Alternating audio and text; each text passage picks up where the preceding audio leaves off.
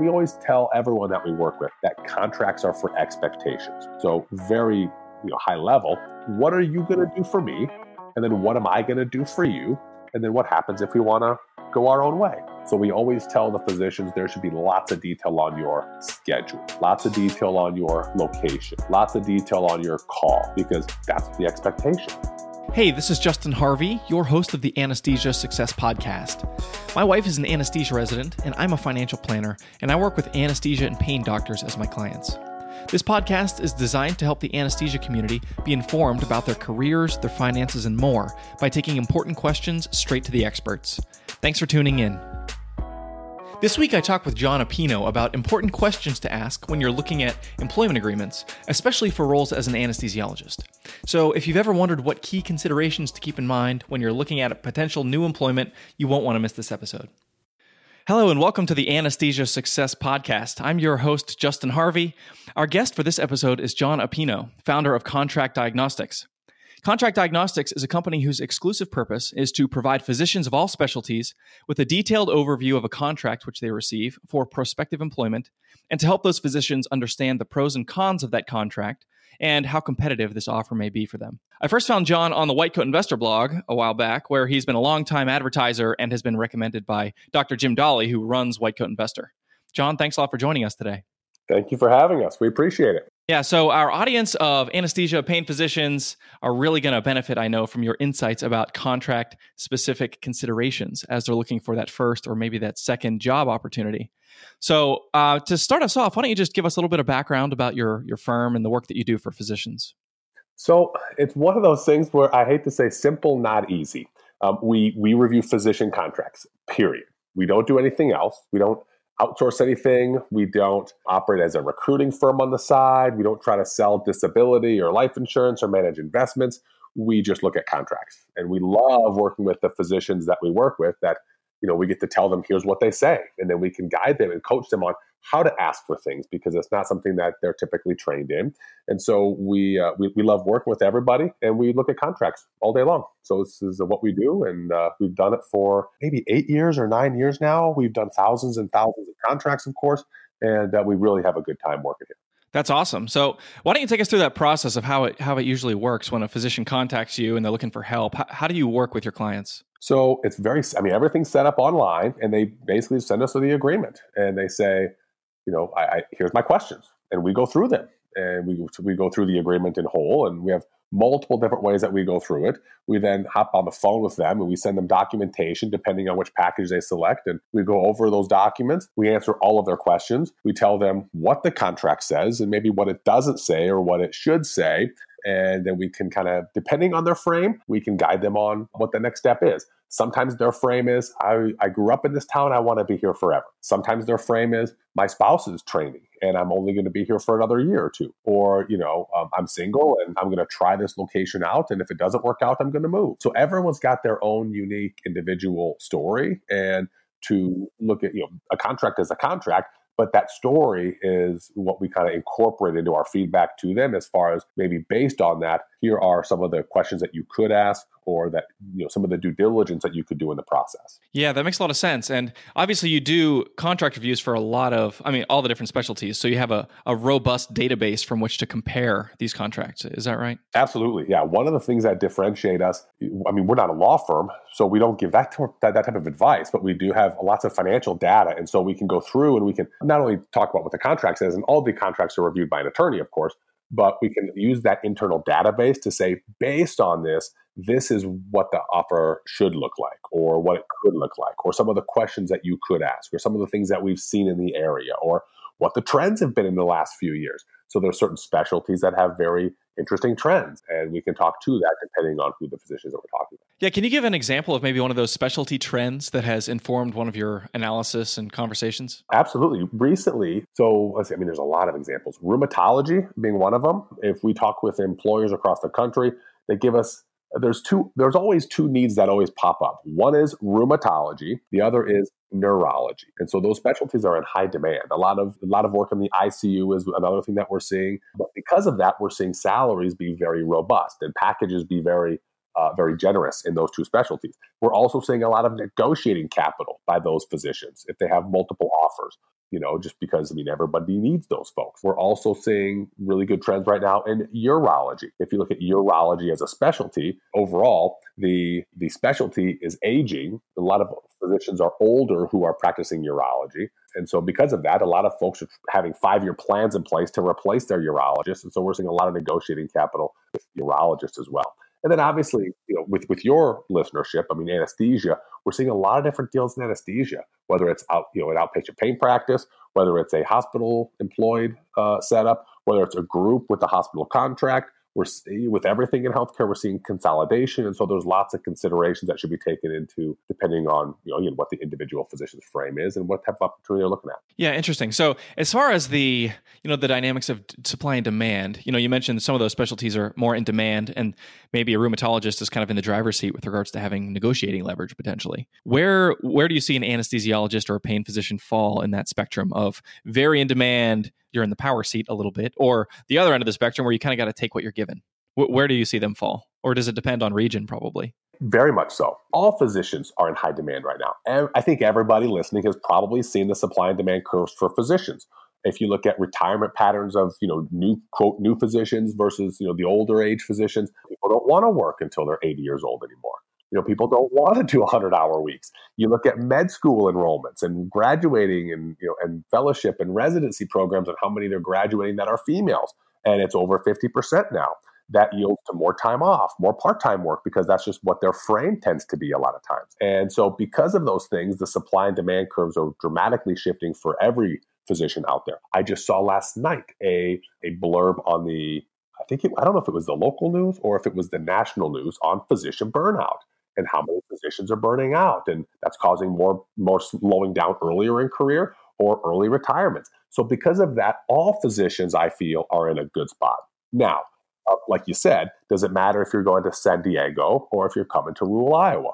Of course it does. Does it matter if they've got you know no anesthesia or one anesthesia or if it's a very powerful private anesthesia group in the city and the anesthesia group basically runs the region and they do very well when they're partner. They take a lot of time off when they're partner, but the new folks, they don't get that good of deals. And it's okay if you stick around for a little while. But if your frame again is a couple of years and moving on, or if they don't offer partnership, or if something changes with that opportunity, it just varies. So we see anesthesia deals from over 600,000 guaranteed income, 225, 250 on the low end. I mean, sometimes it's because a physician has better training or they're a better negotiator, but sometimes it's just re- reliant on the opportunity and what the physician wants out of their career. Yeah. So if you're talking like 225, 250, what kinds of cases do you see where that low end is manifest? We'll see, you know, sometimes academic practices, but we're seeing a lot of hybrid academics where they may appear as our academics because you know it's with an academic institution but you're still a producer if you will you're still doing 95% clinical and you have rvu bonuses and so we don't really even though a physician will tell us that it's academic and that's the reason for the lower compensation, I don't always buy that. And you know, we also see those highfalutin private groups where they know that they've got a good thing going and they take they make good money when they're partners and they take a lot of time off and they feel relatively, you know, they've kind of built their their moat, if you will. And they feel they're kind of, you know, you know, impervious to any outside influence. And so a lot of times they say, look, you know, maybe it's not in a in a major metro. It's in a mid major, you know, a town of, you know, 200,000 to a million or a million five. And they've got good power, good strangle on the community, if you will, in a respectful way, of course, meaning as far as providing anesthesia services. And, you know, they've got 10 applicants for the one role. And the one role because some guy's retiring after working there for 20 years. So we sometimes see less financial offer, less financial you know uh, viability in those markets at least for the first couple of years until they become partners yeah and in that context i think it might be helpful for our listeners to sort of break down a couple of the sort of prototypical prospective employers and understand how is the contract how is the negotiating process going to differ between say an academic center versus a big um, you know anesthesia management company versus maybe a smaller yeah group? great question. So again depending on their frame they may say this is our contract period whether that's the anesthesia group with a good thing going that they know they don't have to negotiate or modify anything. And everyone, the other 20 or 40 physicians have signed the same thing, or the academic group where, you know, it's more like a letter, you know, four pages. It's not really formal. It's a lot of links to policies and, and those kind of things. All those things, of course, should still get reviewed by somebody. Are they more of a here's what you should negotiate? Maybe not. Maybe it's more of a here's what's not said. Here's what you should clarify. Here are the policies that I would want to read. Here are some questions that we have because if you want to leave, maybe there is no provision for termination. Maybe that references bonuses, but we don't know how they're paid or when they're paid or what the metrics are.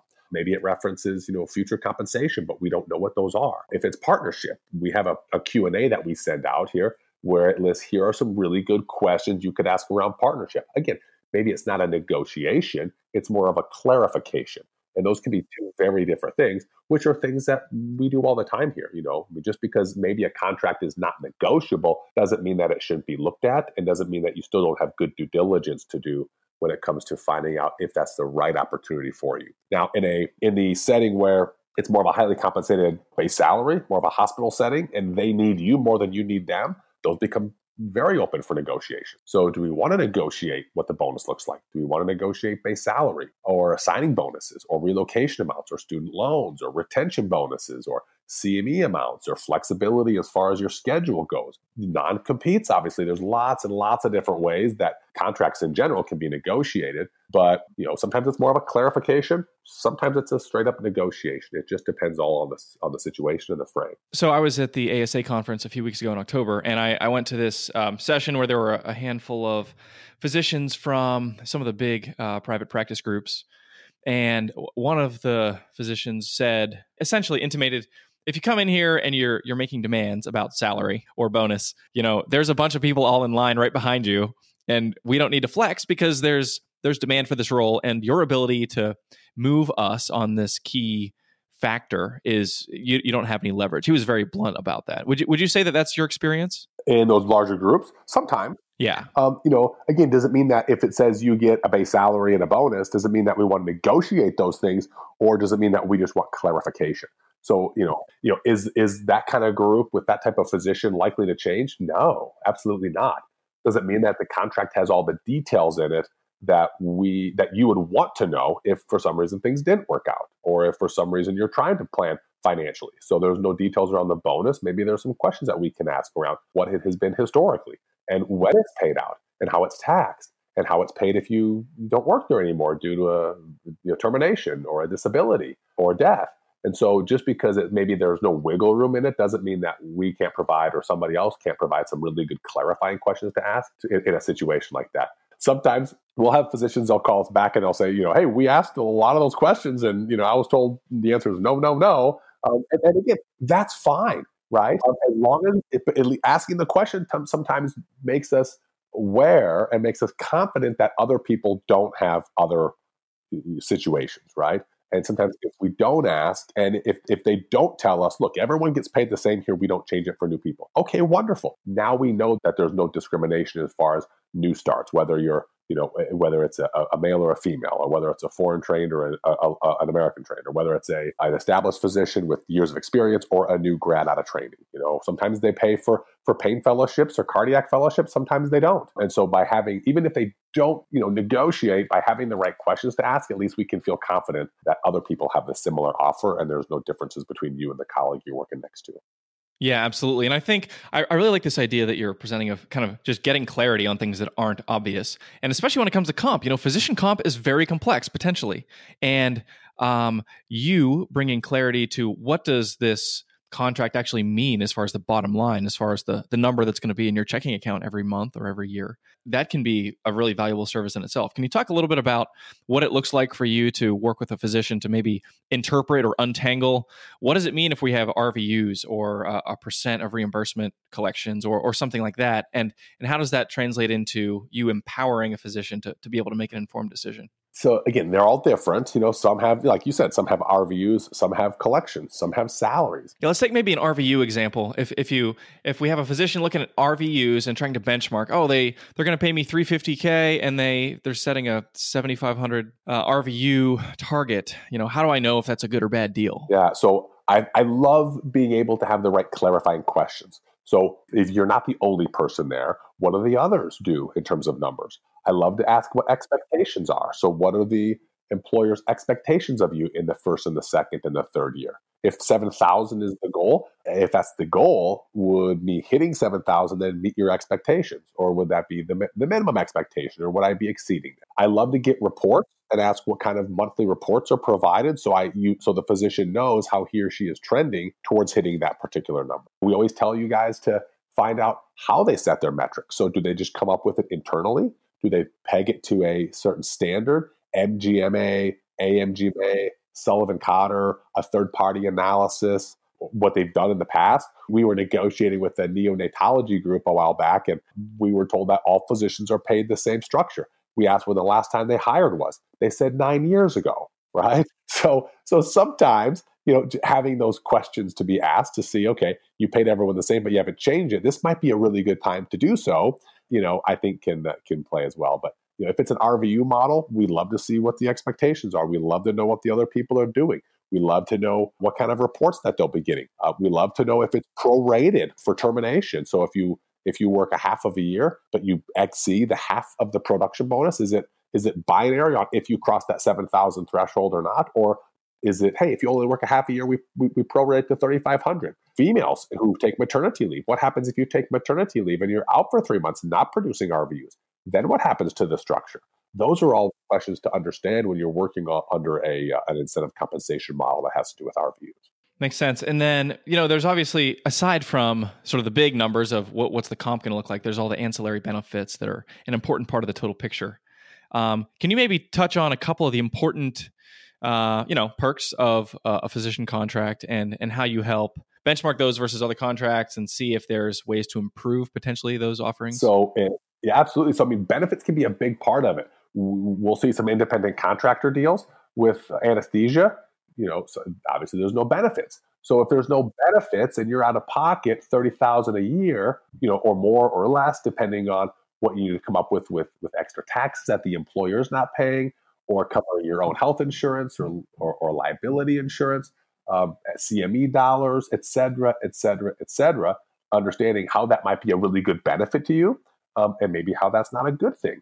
If you're an employed uh, physician, then yeah, what's the vacation? What are the policies? And of course, all the details that uh, someone who listens to your podcast, of course, would be very astute to, to make sure that they manage with, you know, if they have life insurance or disability insurance and what those amounts are. And of course, they're not portable. So if it's not portable, you know, and you leave, now you've got to go buy a new policy. Well, now you're older, maybe with some other, you know, health issues. So maybe those policies are more expensive when you go to buy them for your next position. Knowing all of those, those ancillary things, and then um, one of the things that we always tell physicians that they really need to know is not only that they have the benefits and what they are and clarifying on what they are, but also knowing when they start. So if your 401k doesn't start for a year, that's important that you know so you can plan around that. If your medical insurance doesn't start for 60 days after your first day of employment, that's important because you may have COBRA insurance to buy from your prior employment. And that could cost you a thousand or two thousand a month. So planning financially for those transition costs could be one of the really important things around the benefits. And of course, you know, we see very robust benefit plans that can add up to hundreds of thousands of dollars with student loans and, and uh, moving expenses and, you know, and, uh, and, and the medical and all the other types of insurances. You can see very, very robust plans if that's in fact what the employer's offering. I want to talk for a minute about a non-competition, a non-compete clause, and because you know that's something that a physician's going to want to know. If I go somewhere, it doesn't work out. What are the terms of termination, and then where can I work, or what is the acceptable radius within which I can practice? And does it mean I have to move two states away in order to be able to continue doing what I'm doing? Um, what What are you seeing out there as far as um, what's an acceptable, maybe standard ish and again, I understand there's some variability here, but as far as a fair non-compete radius in, in the anesthesia world, what what should um, our listeners be looking for? It depends so much on, I think, the type of practice. You know, a lot of times, again, if we take that very highly successful private practice in a setting that they they have they they kind of own the market, if you will, maybe having a non-compete in that situation is maybe not of as big of a deal because maybe there's no chance that you can compete with them. You know, it's, it's not like a radius. You know, maybe it just says that you we have we have exclusive contracts to provide anesthesia services at these two hospitals or five hospitals, and you cannot take those contracts, which makes sense. Doesn't mean that you can't open up your own practice, but would you want to, knowing that they own all the they're the ones in town that provide the service? You know, so sometimes it's, it's again, all that stuff is important that you understand, but sometimes it's almost a non-issue because if it doesn't work out, you must have to move because there is nowhere else that you can work, right? Depending on the exclusive nature of the anesthesia contracts. You know, again, if it's like a pain practice, maybe it's like you know, you have a mile radius for a defined amount of time, one year, 10 miles from the practice locations. Sometimes it's from one location. Sometimes it's from every location. So it's important that the physician knows how that's structured. Because if it's from every location and they've got five locations, it might be more catastrophic than if it's just from the one location that the physician's working. And as the employer maybe adds accounts or adds locations, that could grow. That's, of course, outside the physician's control. If they sign a contract and there's one location, so it's, they say, 10 miles from, from the, the clinic that they work on, and then over the next five years, which they are they work there, the employer expands to 10 more offices. Now, if you didn't know how it was structured when you started, now it's from every single office. Again, there's all those kind of nuances where we'll see, like in a rural setting, we'll see 50 miles. You know, one year for 50 miles, you can't work, which is fine. You're going to move away. Other times, we'll see you, you can work wherever you want to. You just can't compete with the accounts that we have contracts with, which makes sense. They're exclusive contracts. So if and when those uh, contracts comes up, you can't file you know a proposal with the hospital you have to steer clear. Otherwise maybe they can work wherever they want to. Sometimes we'll see damages in there if the physician breaches them sometimes we'll see you know they're they're more like a it's, it's a mile radius. Sometimes we'll see like more non-interferences. So it doesn't say you can't work. It says you can't interfere with us. But maybe interfering means taking their accounts and maybe taking their accounts means working because there's no other places to work if you provide inpatient anesthesia services. So, you know, everything's different and unique and but what we definitely see them. Sometimes that's one of those negotiating points like you mentioned earlier, and sometimes it's like, look, this is what we have here. We don't change it. And sometimes with the larger groups, they don't budge on the non-competes, but maybe they don't budge on the radius or or having it in there or not, but maybe they would budge on how it's forgiven or primary location versus every location or another nuance to the non-compete that maybe it's not it's not a you know is it binary? Is it there? Is it not? Maybe it is going to be there period. They don't negotiate it but maybe there's other factors on it that the physician could, could clarify and potentially negotiate as far as changing and maybe providing a little bit more freedom for himself or herself if and when the relationship doesn't work out long term right with regards to landmines, things to definitely watch out for. Are there any rules of thumb as far as a non-starter in a contract? If you if you see this or if you don't see this, you absolutely need to address that before proceeding. So, uh, great question. Of course, I'm going to say it depends on the physician's situation, but a lot of times I would say if there's not like a if there's not clear termination provisions, that can be an issue. If a physician does not know how he or she can quit or move on, if they're unhappy, that can be a, a, major issue. If there's not clear definition around compensation, so if it's a salary, okay, if there's a you know what how does the salary change? But if there's a if there's a bonus provision, sometimes bonuses are discretionary. I don't know that they'll change that, and that's not a landmine, but it does again it provides a lot of clarifying questions to us. And again, the physician's perspective may have unique things that I would consider a landmine versus somebody else's. So if you've got a spouse working in the area, maybe the non-compete becomes more of a binary horrible idea to sign um, versus not having good clarity around something how the malpractice insurance is paid or how tail is covered is one of those very important things you know how a bonus is paid on termination is one of those very important things we've taken far too many calls from physicians who feel like they've been wronged at the end of a relationship and i think sometimes that does happen but I think more often it, they haven't been wronged. They just didn't understand the termination provisions and how dollars or bonuses were paid or repaid. And so maybe it's not that they were misled by the organization, they just didn't understand the policies or they didn't ask the right questions.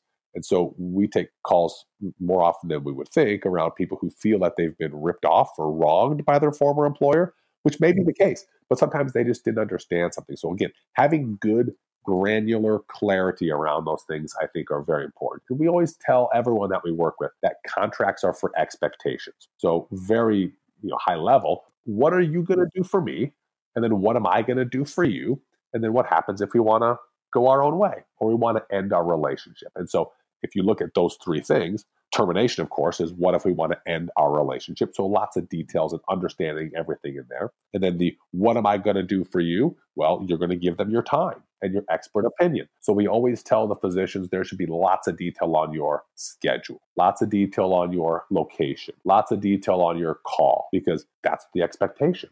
And I think it's fair to have those in the contract. And then what are they going to do for you? Of course, that's compensation. And we've covered that as far as having a lot of detail around base salary and bonuses and, and everything else, and then how those things are paid if, if the relationship goes awry.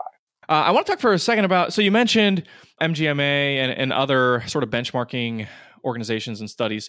To what extent do you use those to to evaluate how competitive a contract is, or do you have a sufficient volume of your own work? So we use both. You know, I think a lot of employers say we use MGMA, so it's important that we're aware of that data and what it looks like and how it's changed. And we've got lots of data, so we can go back and look at trends over time and be a little predictive uh, based on what we know about a particular market or a specialty and what the trends have been in the last few years. But of course, with any data set like that, it's got a little bias, right? Because you know some people take surveys some people don't. So you've got the, you know you've got the people you know i mean the, the cardiologist who's earning a million five maybe isn't in taking surveys on how much he earns you know? But you know then you know some of the data with uh, we've got a lot of we've got more part-time work right now more independent contractor work since some of the tax laws have changed over the years. And so because of that that skews the data a little bit. It doesn't make the data irrelevant. I think it's still the gold standard and one of the best out there to evaluate and when we talk to employers, a lot of the things that they tell us is that's what they use for setting and pegging compensation. So it's very important to understand that no, But our internal data is raw, it's robust, it's blinded, but we know if you're in anesthesia working in a certain metro area, here's what the starting salaries look like. Here's what the vacation time looks like here's what the CME dollars look like or, or signing bonuses. And so we can say, you know, if a physician has just one offer and he or she can't compare five other offers that they have in a given metro area, we might be able to do so with our data to say, here's what other people are paying in the area. So they can make an informed decision on is the equation, right? The time for money equation worth it. It doesn't make sense based on the you know, potential future with the organization. Uh, and in that context, maybe we can close with just one or two case studies where we do a. Uh, you can do a, a, mini recap of one of the anesthesia or, or, even other physicians whom you have helped analyze a contract, and maybe some some helpful things that you brought to bear in that situation. Yeah. So I so one story that comes to mind this time every single year, and this happened. I think it was two years ago it was anesthesia. I mean, this is, but this would be this. I think you could say this would be similar for anybody, but this happened to be an anesthesia physician, and she was working with a smaller group. I want to say three physicians, maybe, maybe two or three or four, something like that, smaller.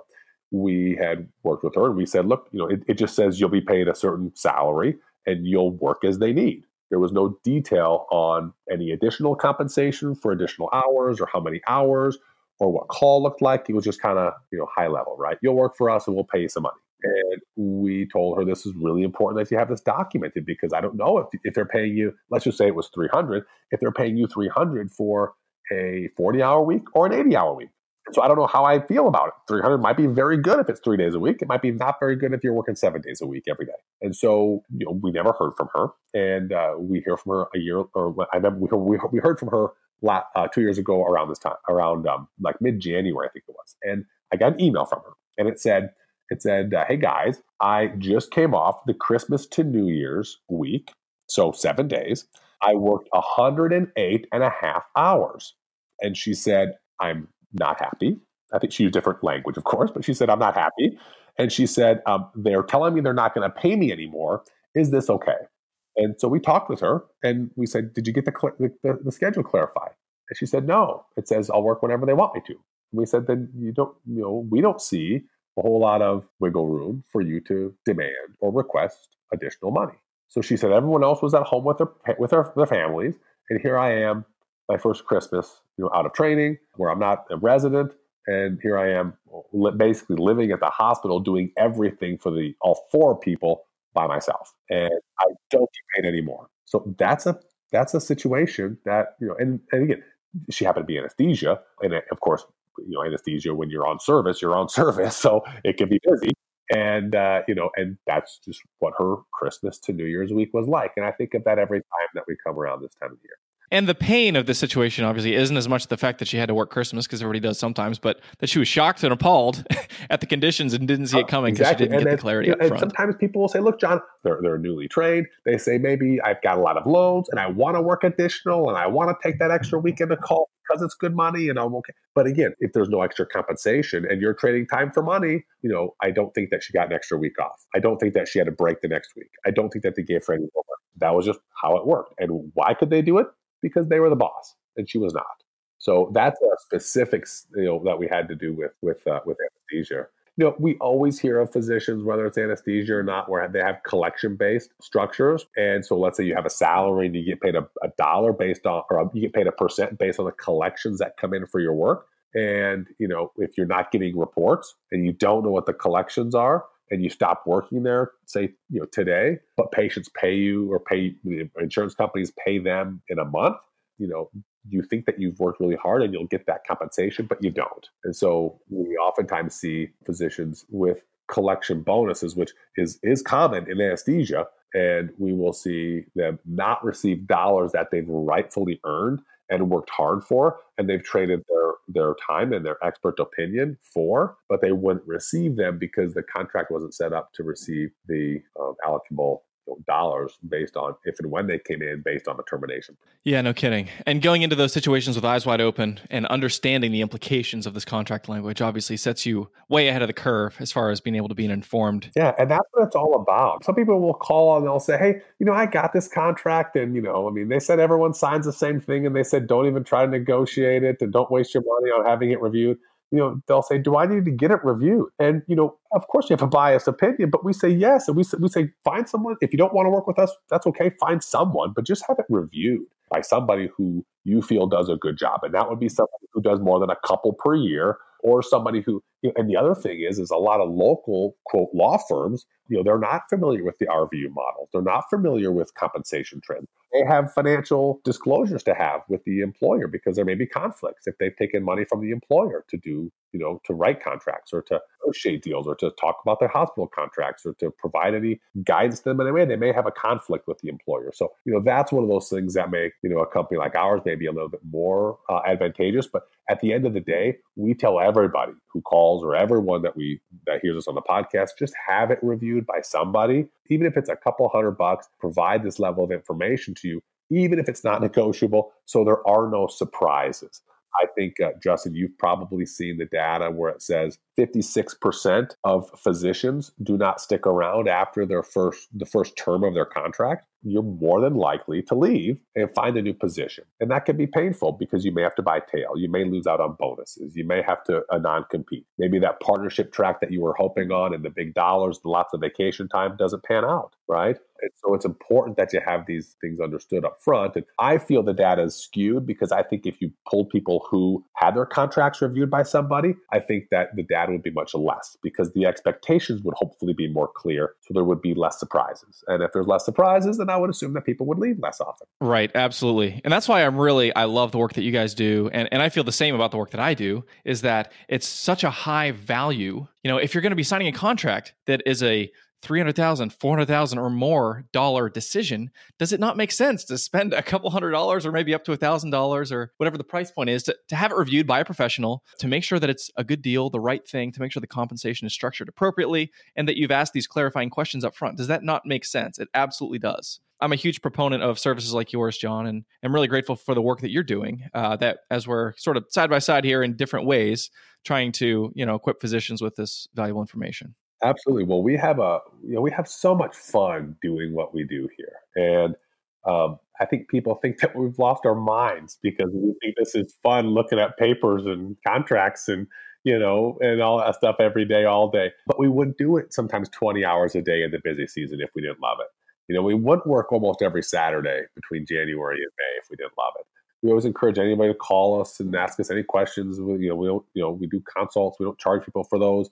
Um, if they will have questions they want to run by us, or you know everything's flat price, so you don't have some hourly rate that you're going to not know what you pay up front, and we don't treat them like rich doctors, quote unquote, you know, so we can charge them you know enormous fees and stuff. So we tell people just to have everything looked at by somebody. We have a fun time doing it here. If you want to you know work with us, you can hit our website or give it or, or, or contact you, and you can pass them over whatever's best. But yeah, we have a good time doing what we do here, and um, I see a big value in, uh, in, in working with these folks, but also in and you helping them and guiding them in the way that you do as well. Yeah, that's great. And you know, to be able to say that you do something that you love, that you really help and impact people, and uh, that it gets you out of bed every morning, that's a that's a really awesome thing to be able to say. So I'm glad that we're both in that boat, Jon. Yeah, we love those emails when they come in and they say they say, "Hey, based on your coaching or your recommendations, or your, I was able to talk to them and they gave me this." And they, you know, or I, or thank goodness I used you two years ago because you know I those um, I mean, you know, it's like a physician. You know, you, you know, you, you see, uh, you see, we don't do, of course, as intricate work as they. We don't. People don't rely on us for life and death decisions. Um, but you know, when someone, when you see that patient, and every once in a while you have a patient that's so grateful and it means the world to you, it's kind of the same for what we do. And I, I would assume the same as you. Yeah. Absolutely. Well, Jon Appino, thank you very much for joining us today. Really appreciate your perspectives.